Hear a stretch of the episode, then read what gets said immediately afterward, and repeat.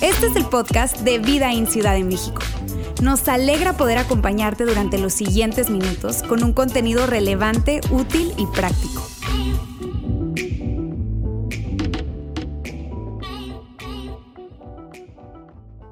Hey, ¿qué tal? ¿Cómo están? Qué gusto verlos. Eh, hasta la raza aprendida, eso está bueno para dar un mensaje.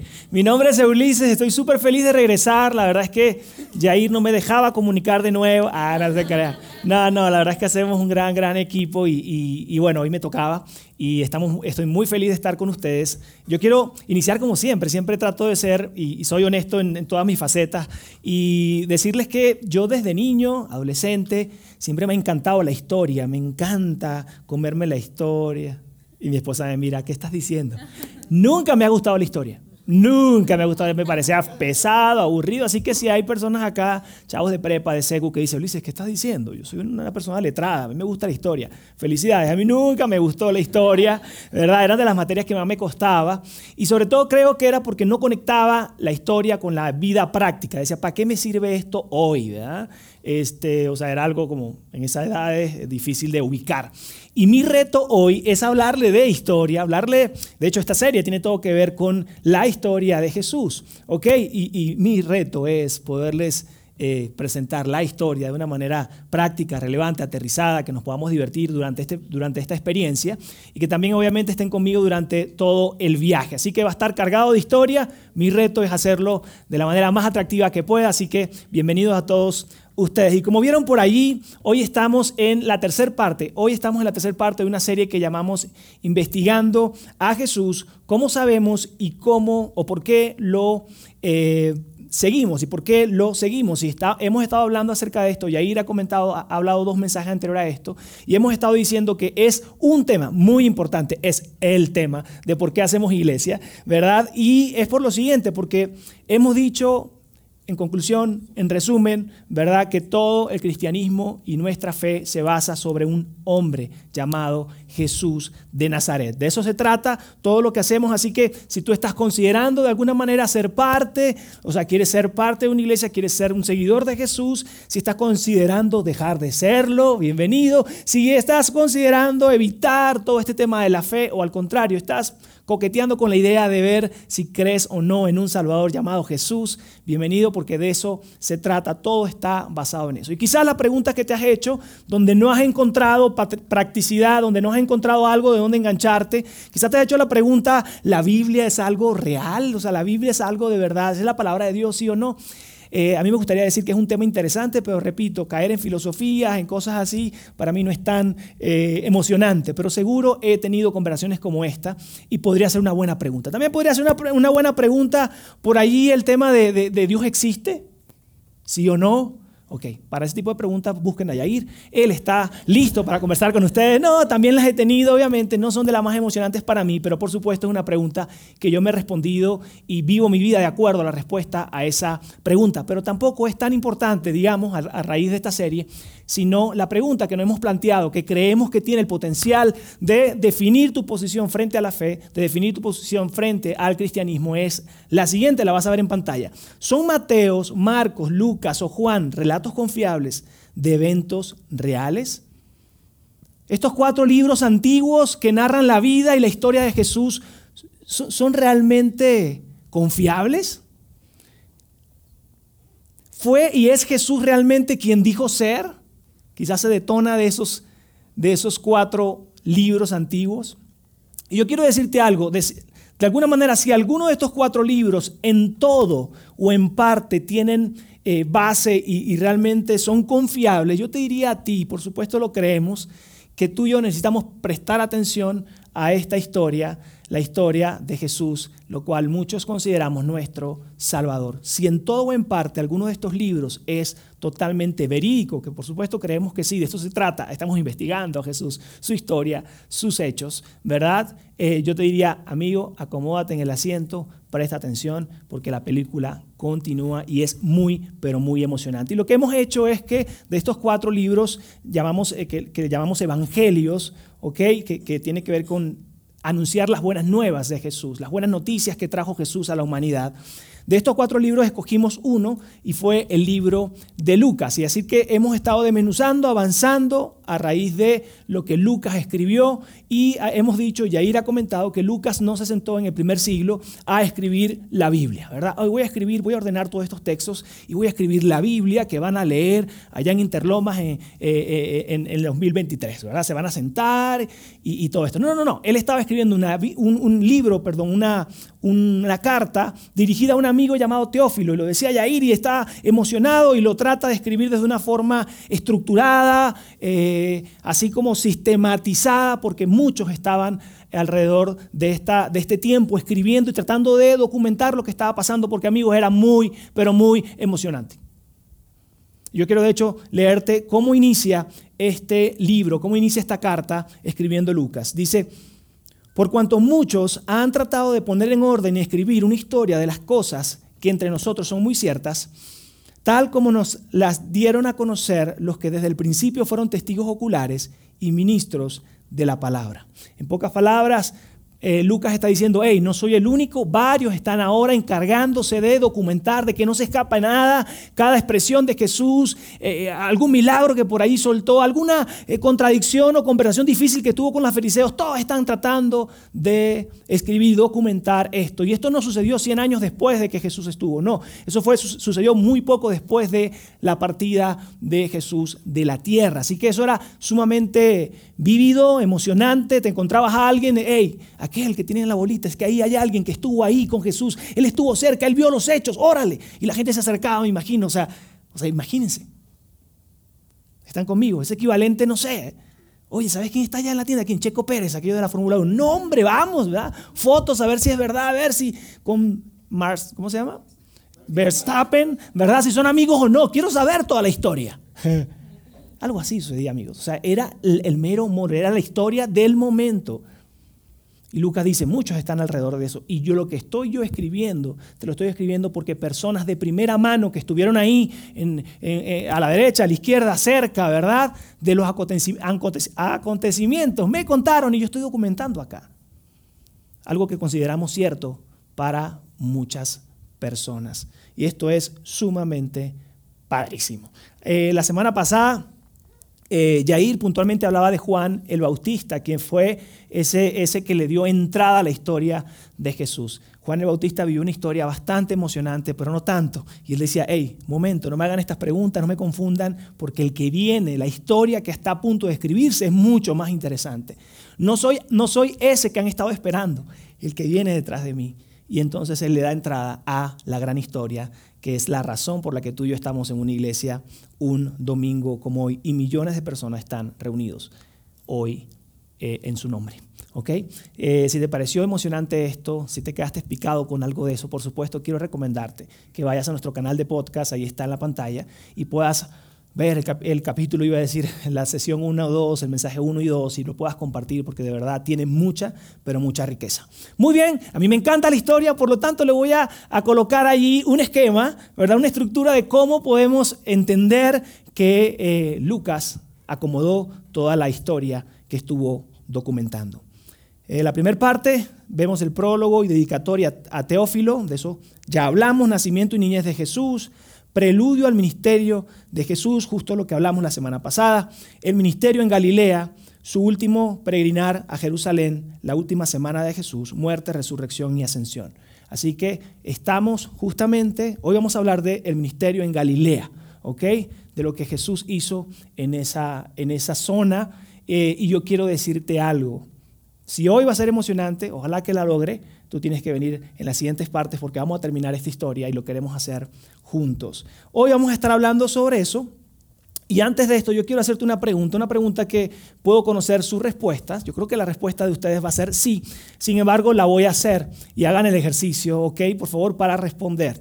¿Alguna vez te han invitado a algún lugar, te invitaron a algún lugar eh, y, tú dices, ay, no, manito, la verdad es que tengo que, y tú no vas qué excusas ponerle, ¿verdad? Lo tengo los frijoles montados, no sé, cualquier cosita, tengo que llegar, ah, no sé, ¿qué, le inventaste, verdad? Bien sea porque la persona que estaba invitando uh, no te daba confianza, o porque no era una prioridad para tu vida, o porque no estabas animado a reunirte o hacer algo que esa persona te estaba comentando. Y de alguna manera dijiste no. ¿Alguien le ha pasado eso? ¿verdad? Todos, ¿verdad? Todos nos ha pasado. No, sí, mira, comadre, déjame, te explico. Y, y, ya decimos que nos duele la uña, el ojo está, tengo un tip en el ojo, ¿verdad? Cualquier cosa decimos. Ojalá que no sean mentiras, por favor. Pero nos excusamos de alguna manera y decimos no. Ahora, en este tiempo, ¿qué sucede? Alguien ha pasado, estás en casa y tú dices, voy a ver cómo les está yendo en la fiesta y agarras Instagram o alguna red social, TikTok, depende de la generación, algunos hasta se quedaron en Facebook y entonces buscan en Facebook, a ver compadre, órale, mira lo que comieron. Hubo carne asada. No, el che se preparó el corte de la otra vez. ¿Por qué no fue? ¿Alguien le ha pasado o no? Ahora voy, voy, voy, con los chavos, con los chavos y sobre todo solteros. No puede ser. Fue la chica. No, me lo perdí. Ella estaba ahí y éramos pocos. O sea, podía haber conectado con ella. No, me lo perdí. Amiguis, no puede ser. Fue el hombre de mi vida, ahí estaba, o sea, listo para cortarle la carne, mirarnos a los ojos. El humo de la carne asada pareciera que... No, no, o sea, era el momento, ¿por qué? ¿Alguien le ha pasado? Híjole. No es propaganda, pero si tú no te has registrado para el camp, eso te puede pasar. Eso te va a pasar, ¿ok? Perdón, comercial, pagaron muy bien por esto. Pero es cierto. No les digo algo que no sea cierto. Muy bien, ahora otra pregunta, porque también hay otro ángulo. Te invitaron, te invitaron y dices, ay, que como tengo un compromiso con esta persona, me cae tan chido, tan bien, siempre me dice que sí a mí, le voy a decir que sí, pero qué fastidio. Bueno, vamos. O si eres papá y tienes familia, tus hijos, vamos, papá, vamos, ama, vamos, porque va a estar bueno, porque vamos. Y tú dices, sí, sí, todo lo que quiero es una fiesta de niños, por supuesto, vamos, ¿verdad? Y tú lo que quieres es estar dormido toda la tarde y tú dices, sí. Pero después que estás ahí, sucede algo extraordinario, la pasas súper bien, conoces a alguien. Si eres vendedor o tienes una empresa, cierras un negocio, obtienes un contacto millonario. Dices, ¡ay, qué padre que estuve ahí! Qué padre que no me perdí de eso extraordinario que iba a pasar allí. Uf, Dios, gracias. Digo, si eres seguidor de Jesús, si no tú dices, uh, nanita, no sé. Eh, no puede ser. Qué bueno, qué bueno que dije que sí, porque estaba a punto de perderme la gran historia que estoy escribiendo ahora, lo que viene hacia mi vida. Yo no sé si a ti te ha pasado, pero algunas de esas eh, invitaciones puede llegar incluso a mover el rumbo de tu historia. Y tú dices, gracias a esto, yo estoy aquí, a lo que pasó hace tantos años. Yo cuando eh, eh, estudiaba este mensaje recordé hace unos 5 o 6 años que fui a Venezuela, tenía justo como 6 años sin visitar mi tierra natal, ¿verdad? Y, fui allá a hacer un trámite y cuando estoy allá con la primera persona que me toma un café, él se llama Abraham y estamos sentados y él me dice, le cuento un poco de, mi historia, nos pusimos al día y me dice, tú tienes que conocer Vidaín. Hace seis años. ¿Cómo? Sí, Vidaín, yo sí he escuchado, he pasado por enfrente del edificio, ¿sabes? él sabía que me dedicaba a la iglesia, ya estaba pastoreando en otra iglesia, estábamos haciendo todo mucho que ver con eh, la iglesia, ¿ok? Pero él dice, tienes que conocerlo. Yo, ok, he escuchado, voy a ver si voy. No, no, conoces a Roberto. Él también es venezolano y no sé qué. Ah, he escuchado que hay un venezolano al frente de la iglesia, pero no sé quién es. Tienes que conocerlo. Terminamos esa primera, ese primer café. Yo pasé como 15 días en la ciudad y él no dejó de interactuar conmigo diciendo, ¿ya llegaste? Al llegar tienes que conocer a Roberto, tienes que ir a Vidaín. Cuando llego a la ciudad, creo que la misma semana que llegué, máximo la siguiente, me senté en un café con Roberto Bautista, quien era el pastor principal de Vidaín, Monterrey. Después de eso conocí Vidaín y la historia hoy nos pone en este lugar.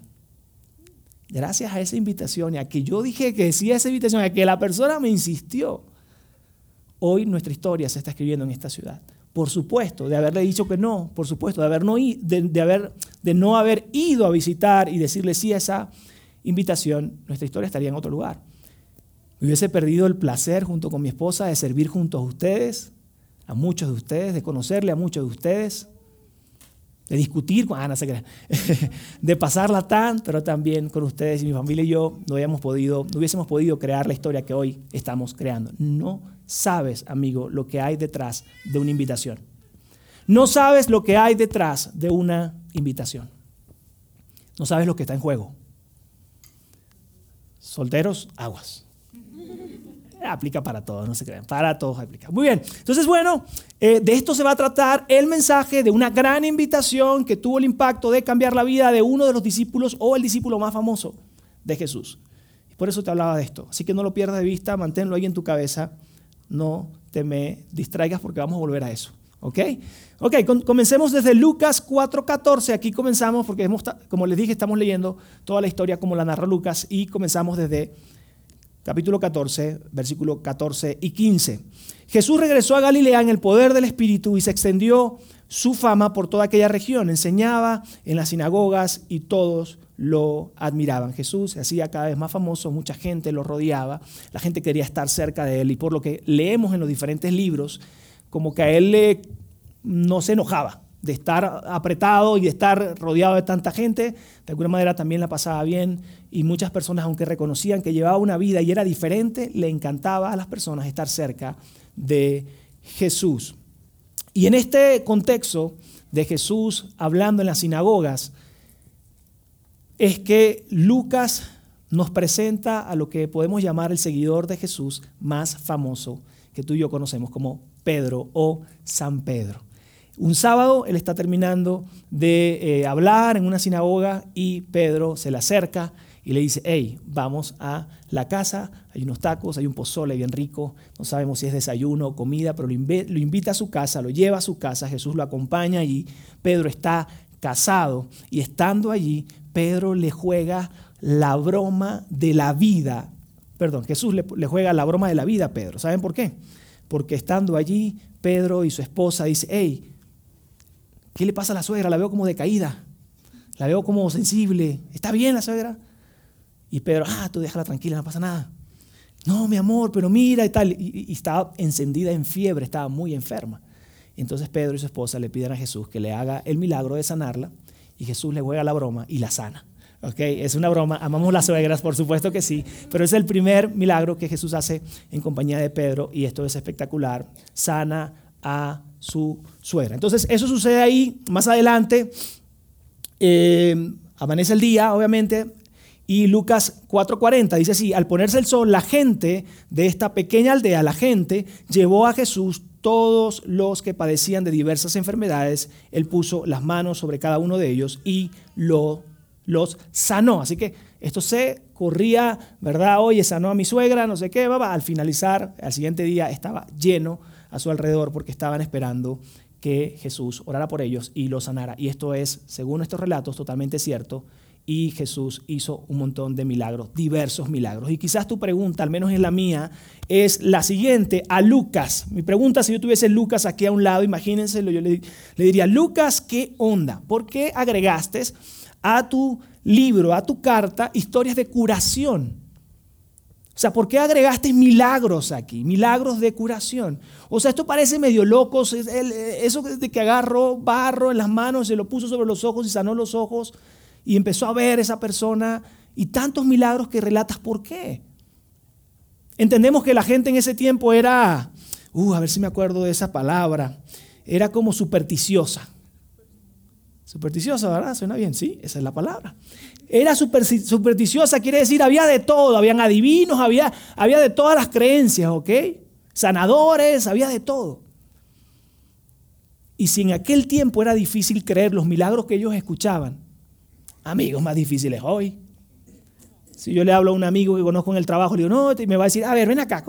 ¿Es cierto que la mujer tocó el borde de su manto y sanó? de la enfermedad que tenía. Ah, poco. A ver, ¿cómo? A ver, ¿dónde está eso? Y cómo? No, no, pues sí, está más complejo. A pesar de que eran supersticiosos, no eran locos, eran personas pensantes. No lo hace tan creíble. Lucas probablemente hubiese evitado estas, estos milagros y nos hubiésemos quedado con la historia y con todo lo que Jesús enseñó y vivió. Y Lucas me hubiese dicho, me diría hoy, ¿sabes qué, Ulises? Eso pasó. Lo escribí porque eso fue lo que sucedió no podía sacarlo de allí. Yo quiero decirte que hay algo más allá que simplemente el, conocer y el, mostrar milagros. Hay una historia y hay un mensaje mucho más profundo. Y es que Jesús afirmó ser alguien. Jesús afirmó ser alguien, más que el mensaje, más cómo vivió, Él afirmó ser alguien. Él afirmó ser Dios mismo encarnado. Y te voy a explicar una cosa. Las enfermedades en aquel tiempo estaban conectadas con el pecado. Entonces, si alguien estaba enfermo, era así como que, a ver, Johnny, lo que tú tienes es porque entonces te portaste mal, pecaste tú o tus padres o tus abuelos, pero esto es fruto del pecado, de algo malo que hiciste. Y así se veía. Por eso Jesús más adelante se encarga de hacerle saber que Él tiene no solamente el poder de sanar la consecuencia del pecado, sino que Él tiene la autoridad de quitar los pecados de la humanidad a través de su sangre y su poder. Así que era mucho más profundo lo que eh, Lucas entiende de por qué Jesús hacía todo lo que hacía y lo que él va entendiendo de su mensaje. Muy bien, ah, así que Jesús se queda toda la noche sanando a otras personas, apenas puede, huye y se esconde por allí, se aparta, imagínense eso, filas y filas de milagros y orando y no sé si lo tocaban, si decía una palabra, definitivamente muchos milagros. Cuando él apenas puede, se escabulle y se va a, orar, a tomar un tiempo y la gente lo empieza a buscar y luego que lo encuentran le dice, hey Jesús, o sea, sigue la fila, ¿eh? se está poniendo más larga. Este, yo creo que, mira, te ponemos acá una, una, mesita, un letrero, este, hacemos buen pozole acá, quédate acá. Y, Jesús le responde esto, ¿no? Yo creo que tú y yo también lo haríamos. Si tuviésemos acá a alguien que tuviese el poder de sanar pecados, pues, perdón, eh, enfermedades, pues le diríamos, hey, pues, quédate acá, ¿no? Sigamos haciendo un impacto mucho mayor en la ciudad. Y mira lo que Jesús responde. Pero él les dijo, es preciso que anuncie también a los demás pueblos las buenas noticias del reino de Dios, porque para eso fui enviado. Así que él continúa, se acerca eh, a la región allí, al mar de Galilea, y esto es lo que sucede, una de las historias quizás conocidas o muy conocidas para muchas personas. Leamos en pantalla. aconteció que mientras la multitud se agolpaba sobre él para oír la palabra de Dios, estando Jesús junto al lago de Genezaret, vio dos barcas que estaban a la orilla del lago, pero los pescadores habían bajado de ellas y lavaban las redes. Voy a tomar agua, ¿eh? Es que la historia tiene que narrarse muy rápido. ¿Ok? Cierta velocidad tiene que traer. Muy bien. Déjame decirte lo que estaba pasando ahí. Jesús llega, ve que las barcas se están acercando, la gente, los pescadores ya están sacando sus redes. Lo que sucedía más o menos en la, la rutina de un pescador es que a media mañana ya ellos venían de haber pescado. Así que ellos llegaban, eh, los hombres trataban de sacar la, barca a la orilla, las mujeres bajaban y se acercaban a la orilla, recibían los pescados y empezaban a trabajar en los, en los pescados. Eh, ellos tenían que, bueno, sacudir las, las redes, eh, colgarlas, hacer todo ahí un, un proceso y eso les tomaba horas, ¿ok?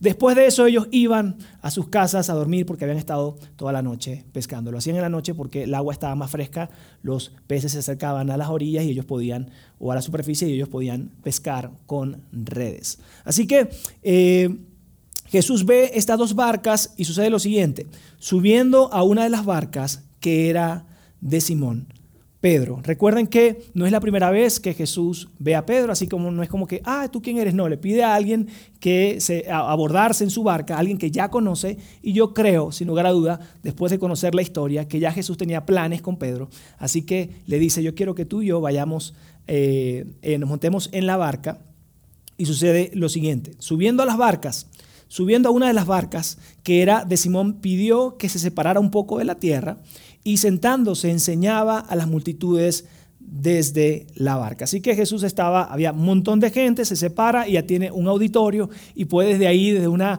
plataforma un poco más eh, interesante, comunicar. Pedro, por otro lado, está encerrado en la barca, no pudiendo hacer nada, no pudiéndose dormir, ¿verdad? Ni nada, porque dice, oye, esto es muy interesante, yo tengo que esperar que él termine.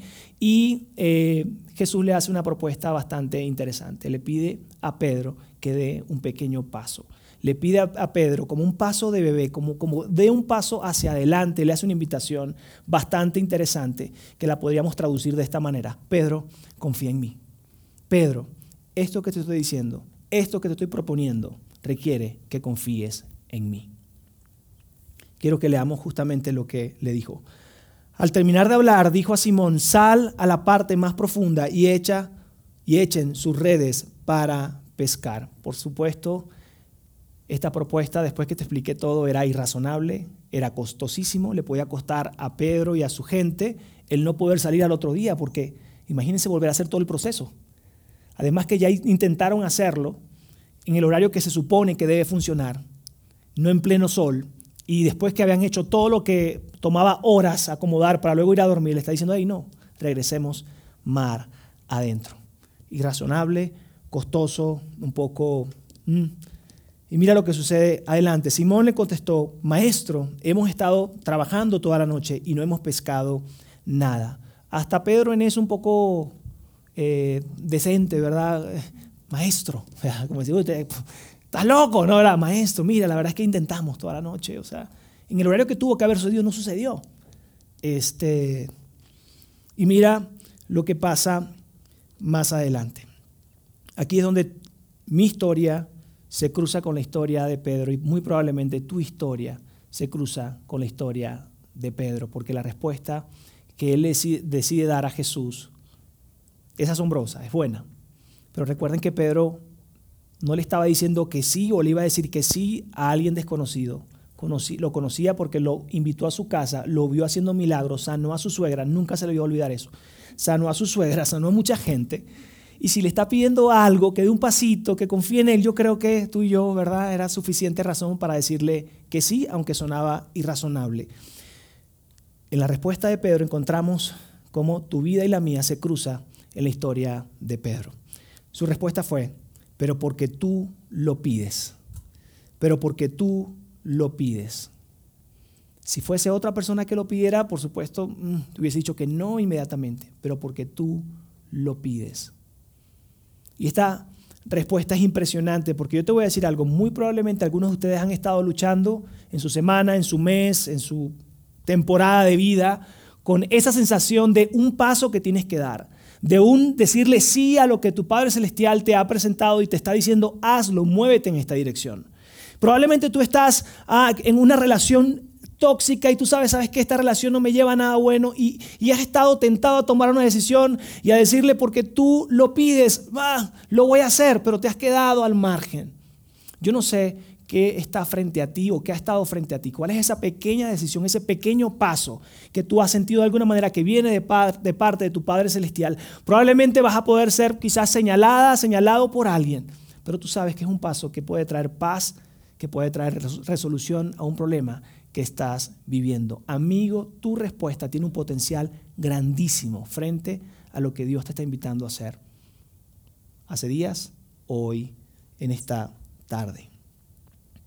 Solo puedo recordar momentos en mi vida donde justamente Dios me presentó una invitación, yo tenía la, ah, el deseo de hacerlo y tomé la decisión y la historia ha sido muy, muy emocionante. Yo me atrevo a decir que muchos de los que están acá podrían ponerse de pie ahora mismo y contar, ¿sabes que sí? Yo hace un año, meses, hace poco, sentí de parte de Dios que tenía que mover esta, esta, este paso o tenía que moverme en esta dirección y lo hice y la historia, mi historia, cambio por personas que dijeron sí a su Padre Celestial. Yo quiero decirte algo, Jesús sabía que si Pedro aceptaba, que si Pedro decía que sí, la fe de Pedro se cruzaría con la fidelidad de Dios y su vida cambiaría para siempre. Yo quiero decirte algo y, decírtelo de manera personal. Lo vas a ver en pantalla. Cuando tu fe se cruza con la fidelidad de Dios, tu vida cambia para siempre. Por una respuesta. Mira la respuesta que Pedro dijo, pero porque tú lo pides, echaré las redes. Amigos, ¿cuál es tu respuesta? ¿Cuál es tu respuesta hoy a la invitación que estás recibiendo? Probablemente sería mejor si te muestro una foto o te digo, mira, lo que va a pasar después de la decisión que tomes hoy es que vas a estar en dos meses, en tres meses en este lugar. Es que si tomas la decisión hoy, en un año vas a estar en esta posición aunque te cueste, aunque sea difícil, aunque sea como abstenerte a disfrutar de algo antes de tiempo, ay, como que me estoy perdiendo de algo, tranquilo, mira lo que va a pasar cuando estés casado. Ay, es que me, incomoda pararme temprano, ir a servir, no sé qué. Ah, no sabe lo que hay detrás de una decisión. Por supuesto, a mí me encantaría cada vez que siento esa necesidad de tomar una decisión, saber qué va a pasar tres, seis meses en adelante. Lo mismo hubiese sido de simple o mucho más sencillo para Pedro. Si Jesús le hubiese mostrado una foto, si le hubiese mostrado al menos esta foto, esa es la basílica de San Pedro. Si Jesús le hubiese dicho, hey, con ese pequeño paso de fe que tú vas a dar, déjame te cuento. Si tú me dices que sí ahorita, ah, no importa los peces, vas a ser famoso, vas a estar dentro del top 10. O sea, no, no, o sea, Jesús, yo, aquí, yo, después casi tú ahí. O sea, Padre, Hijo, Espíritu Santo, Pedro, o sea, estabas ahí. ¿Qué Trinidad? No, ibas a quedar súper cerca. No, hombre, ¿qué estás pensándole? ¿Eh? Y Pedro hubiese dicho, mira, no entiendo ni qué famoso, tan famoso voy a hacer, no entiendo ni qué voy a hacer con esa casa o eso que está ahí, ¿verdad? En aquellos tiempos. Eh, y, que mi, mi nombre van a estar en diferentes edificios y todo eso. Pero apúntenme. ¿A cuánto le gustaría eso? No, hombre, Anel, estás batallando con esa decisión. Ven y te digo dónde vas a estar en seis meses. No, hombre, Emilio, tranqui, eso ahorita, no bien, lo que viene es grande. Órale, apúntenme, ¿cierto? Sería mucho, mucho más fácil. Amigos, nunca sabemos lo que hay detrás de nuestra decisión de seguir o no a Jesús. Nunca sabemos lo que hay detrás de seguir a Jesús o no, de tomar esa decisión. No te puedo asegurar que va a haber una basílica con tu nombre, pero seguro que puede ser algo grande y extraordinario que tiene el poder de cambiar la historia de tu vida. Lucas resume todo esto que pasó en horas, imagínate, ir, montarse, Pedro decirle, hey muchachos, vámonos, ¿estás loco Pedro? ¿Qué? La hora. Aquí en Nazareno, este hombre me deja ver, vámonos, después te explico, vámonos horas en partir de la orilla hacia allá, Lucas lo resume en una frase y dice, cuando lo hicieron. Cuando lo hicieron. Y yo quiero detenerme aquí, porque probablemente si Lucas estuviese aquí diría, hey, para esto escribí mi carta. Si quieres que lo resuma de alguna manera, para esto escribí mi carta, para llegar a este momento y decirte, porque ellos decidieron hacerlo. Ellos lo hicieron, ellos se movilizaron ay, amigos del siglo XXI de Interlomas, ¿cómo les explico lo que yo viví, lo que entendí, lo que pude documentar, lo que experimenté como persona de cerca? La fe y el seguir a Jesús se trata más de algo activo que de algo pasivo. Se trata de buscar cómo, cómo encuentro ese lugar donde Dios está activamente trabajando en mi vida. La fe se trata de tomar decisión creyendo en lo que Él te está invitando a hacer. Se trata de una fe activa, una fe viva. No en status quo ahí tranquilo. No, no, muchas veces te va, te va a invitar a moverte de esa tranquilidad, a arriesgar por una siguiente decisión. Emocionante, ¿cierto? Lucas continúa diciendo, cuando lo hicieron encerraron una gran cantidad de peces, de modo que sus redes se rompían. Me imagino ¿verdad? Ellos esperando ahí con las redes, ay, mío, bueno, ¿cuándo se le va el gustito a este señor? ¿Ya? ¿Son 10 minutos? ¿Cuánto vamos a esperar aquí? Y Jesús así. Y de repente, ay, nanita, se nos hunde el barco. Es demasiado peso, demasiados peces. Y aquí otra vez es como que Lucas, ¿qué onda? Hello. Hola. Una cosa es, una cosa es decir, oye, claro, Jesús va y sana y, tiene un poder de sanar a personas. Otra cosa es que Jesús tenga el poder sobre la naturaleza. ¿Quién es Él? ¿Y qué hace? ¿Qué hacemos nosotros al lado de Él? Una vez más, Jesús fue soltando, y Lucas lo describe, Lucas fue soltando migajas para que nosotros siguiéramos la ruta y pudiésemos encontrar que finalmente Jesús fue y es quien dijo ser, un Dios encarnado en su cuerpo. Yo tengo el poder sobre la naturaleza. Y entonces la respuesta de un Pedro que era muy activo, ingenioso, ya sabes, eh, emprendedor quizás, esa fue su respuesta, veamos en pantalla. Cuando Simón Pedro vio esto, gritó, somos ricos, no tendremos que trabajar más durante semanas. Y al regresar a la orilla, Pedro, le ofreció a Jesús un contrato de tres años, con 30% de comisión y posibilidades de franquiciar la marca Pescado Divino.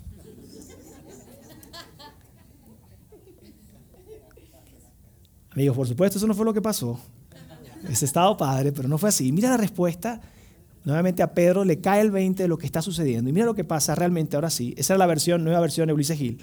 Ahora sí vamos a leer la versión real. ¿Ok?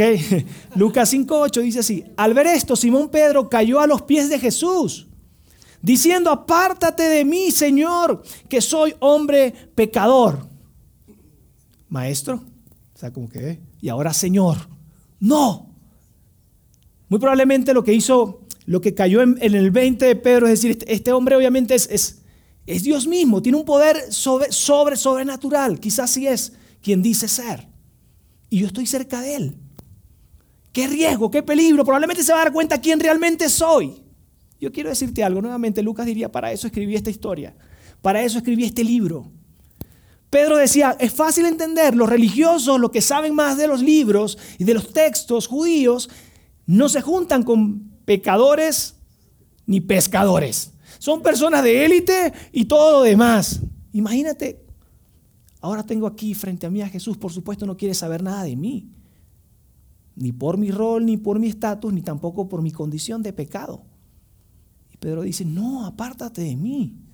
No soy digno de estar aquí, a tu lado. Y Lucas nos diría, amigos, para esto escribí la, esta carta, para decirte que Dios no es alguien que se aleja de ti por tu condición ni por mi condición.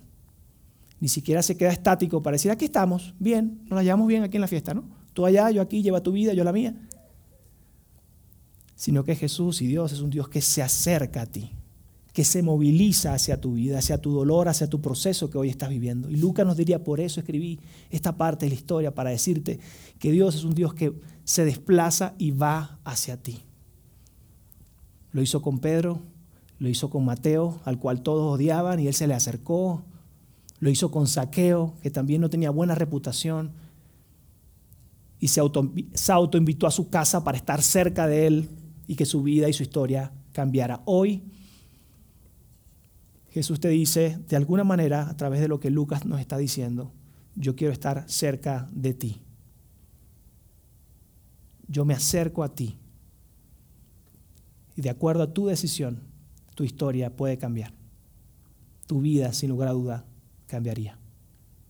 Yo no sé cómo ves a Dios, si a alguien lejano, alguien cercano, si realmente crees y abrazas que Dios era Jesús en carne propia mientras que vivió en la tierra. Pero esto es lo que Lucas nos enseña. Lucas nos agarraría del cuello y nos diría, esta es la razón por la que tenía que contar esta historia. Más adelante, Lucas 5:10. Y Jesús dijo a Simón, no temas, desde ahora serás pescador de hombres. Y después de traer las barcas a la tierra, dejándolo todo, siguieron a Jesús. ¿Sabes lo que hizo Pedro? Dejó todo y se convirtió en un pescador de hombres. Se convirtió en una de las personas más influyentes, comunicando el mensaje de Jesús, entregando su vida, dándolo todo por el mensaje de esperanza de Jesús. Quizás tú dices, ¿sabes qué? Si Jesús hubiese hecho eso por mí, como lo hizo con Pedro, sanó a su suegra, imagínate. Y su milagro con la naturaleza a través de los pescados, yo también me movería. Pedro te diría a ti y a mí, Él hizo mucho más por ti que un truco de multiplicar peces. Él hizo un truco con peces por mí y lo seguí. ¿Sabes lo que Él hizo por ti? Deberías saberlo lo escribí en mi carta y quiero leerte rápido lo que Pedro escribe en una carta y que espero que lo agarres como esa invitación y esa claridad que hoy tenemos frente a nosotros. Dice así, pues también Cristo sufrió por ustedes, dejándoles ejemplos para que sigan sus pasos, el cual no cometió pecado, ni engaño alguno se halló en su boca, y quien cuando lo ultrajaban no respondía ultrajando, cuando padecía no amenazaba, sino que se encomendaba que el que juzga con justicia. Él mismo llevó nuestros pecados en su cuerpo sobre la cruz. Él dice, Pedro nos diría, Él hizo mucho más por ti.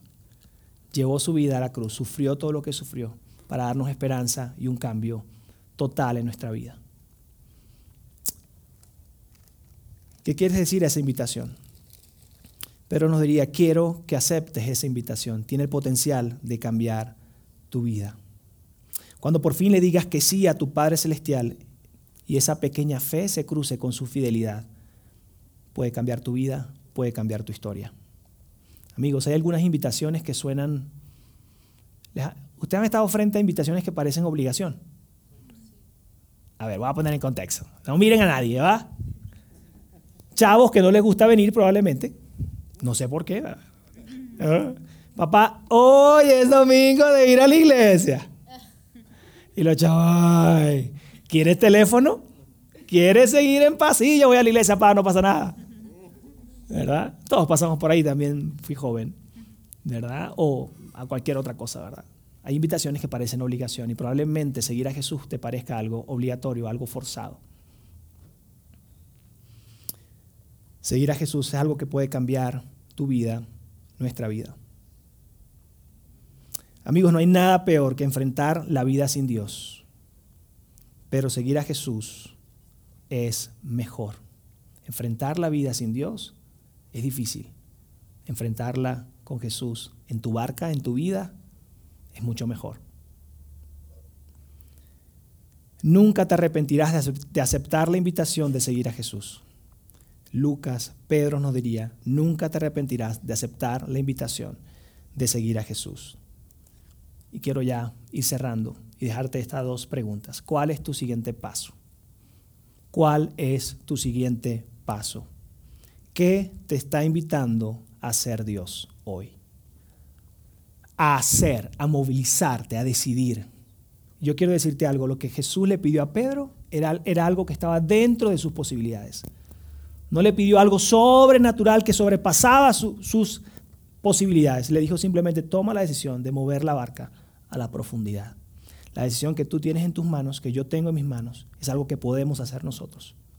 Decidir dejar de estar con ciertas personas, decidir movilizarte a cierto lugar, decidir apartarte de cierta relación que no te está agregando valor, decidir seguir explorando acerca de la fe porque quieres conocer a ese Jesús.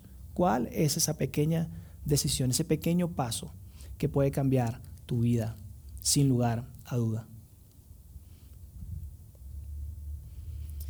Quiero dejarte con este texto que ya leímos pero porque tú lo pides. Me movilizo, pero porque tú lo pides, porque de alguna manera yo siento que es lo que me estás pidiendo, Dios. Padre Celestial, yo lo voy a hacer, yo me voy a movilizar. La invitación de hoy es una invitación que tiene potencial de cambiar tu vida. Imagínate nada más, ¿qué día es hoy? 13. 13. ¿Están aquí o se durmieron? 12. 12, siempre supe que era 12 de marzo. Imagínate 12 de marzo y que pasen semanas, meses y tú puedas decir, hubo un 12 de marzo donde yo tomé una decisión que cambió el rumbo de mi vida. Hubo un 12 de marzo donde había un chico muy guapo hablando. Ah, un 12 de marzo, estaba en Vidaín. Acepté una invitación. Dije que sí a Dios. La gente me miró raro, algunos me dijeron qué onda, la persona con que, con que tuve que cortar esa relación me dijo te volviste loco, loca, pero hoy entiendo que gracias a esa invitación mi vida ha cambiado. Y yo quiero cerrar con esto, que juntos podamos hacer una oración. Definitivamente tú puedas hablar con, Dios y puedas en tus propias palabras decirle sí, no, tal vez, aguántame a esa invitación, a eso que Dios te ha, te ha estado moviendo por días, semanas, meses, quizás años. Y si tu invitación, la cual sientes hoy, es ¿Sabes que Yo quisiera probablemente considerar a Jesús en mi vida. Quisiera ser un seguidor de Jesús. ¿Tienes dudas o no? Igual yo quisiera que hagas esta oración conmigo. Y de hecho yo voy a hacer una primera parte de una oración. Que si tú quieres animarte y repetirla conmigo en tu mente, en tu corazón, eh, sería padrísimo. Tuvo el potencial de cambiar la vida de Pedro, ha cambiado mi vida y la de muchas de las personas que están acá. No nos cabe duda que tiene el potencial de cambiar tu vida. Oremos, por favor. Dios, te damos gracias. Gracias por este mensaje que vino a mover, a movilizarnos, a hablarnos de una fe activa, a entender que tú eres, eh, que, tu Hijo Jesús vino a demostrar tu poder, tu grandeza y todo el amor que tienes para nosotros. Entregaste mucho, demasiado, por conquistar nuestro corazón. Demostraste demasiado en tu tiempo en la tierra para llamar nuestra atención. Hoy sabemos que es real, que es cierto, a través de, estos libros que estamos estudiando específicamente de Lucas y hoy queremos tomar una decisión. Hoy queremos ir hacia adelante porque la fe, la cual tú nos llamas a modelar, a vivir, es una fe activa. Si tú estás acá por primera vez y justo quieres tomar esta oración, puedes hacerla conmigo. Dios, quiero invitarte a mi vida. Quiero que seas el centro de mi vida. Quiero mirar tu historia, quiero mirar lo que tú tienes para mí. Quiero imaginarme esa figura, esa pintura hermosa de lo que va a ser de mi vida semanas, meses después, si yo hoy decido seguirte a ti. Hoy decido seguirte, hoy decido creer en ti, seguir explorando acerca de tu vida, de tus hechos, de lo que hiciste por mí, de tu amor hacia mí. Me movilizo a decirte sí, quiero ser tu hijo, quiero considerarte como mi Padre Celestial y quiero ser un seguidor de Jesús. Para todos los demás que estamos acá, Dios, danos la valentía, danos la convicción de tomar una decisión y una acción hoy, sabiendo que entre manos demoremos, la historia se tardará en escribir. Queremos cambiar de ruta, queremos ser obedientes a lo que nos estás presentando y queremos vivir exactamente la clase de vida que tienes para nosotros. En el nombre de Jesús. Amén.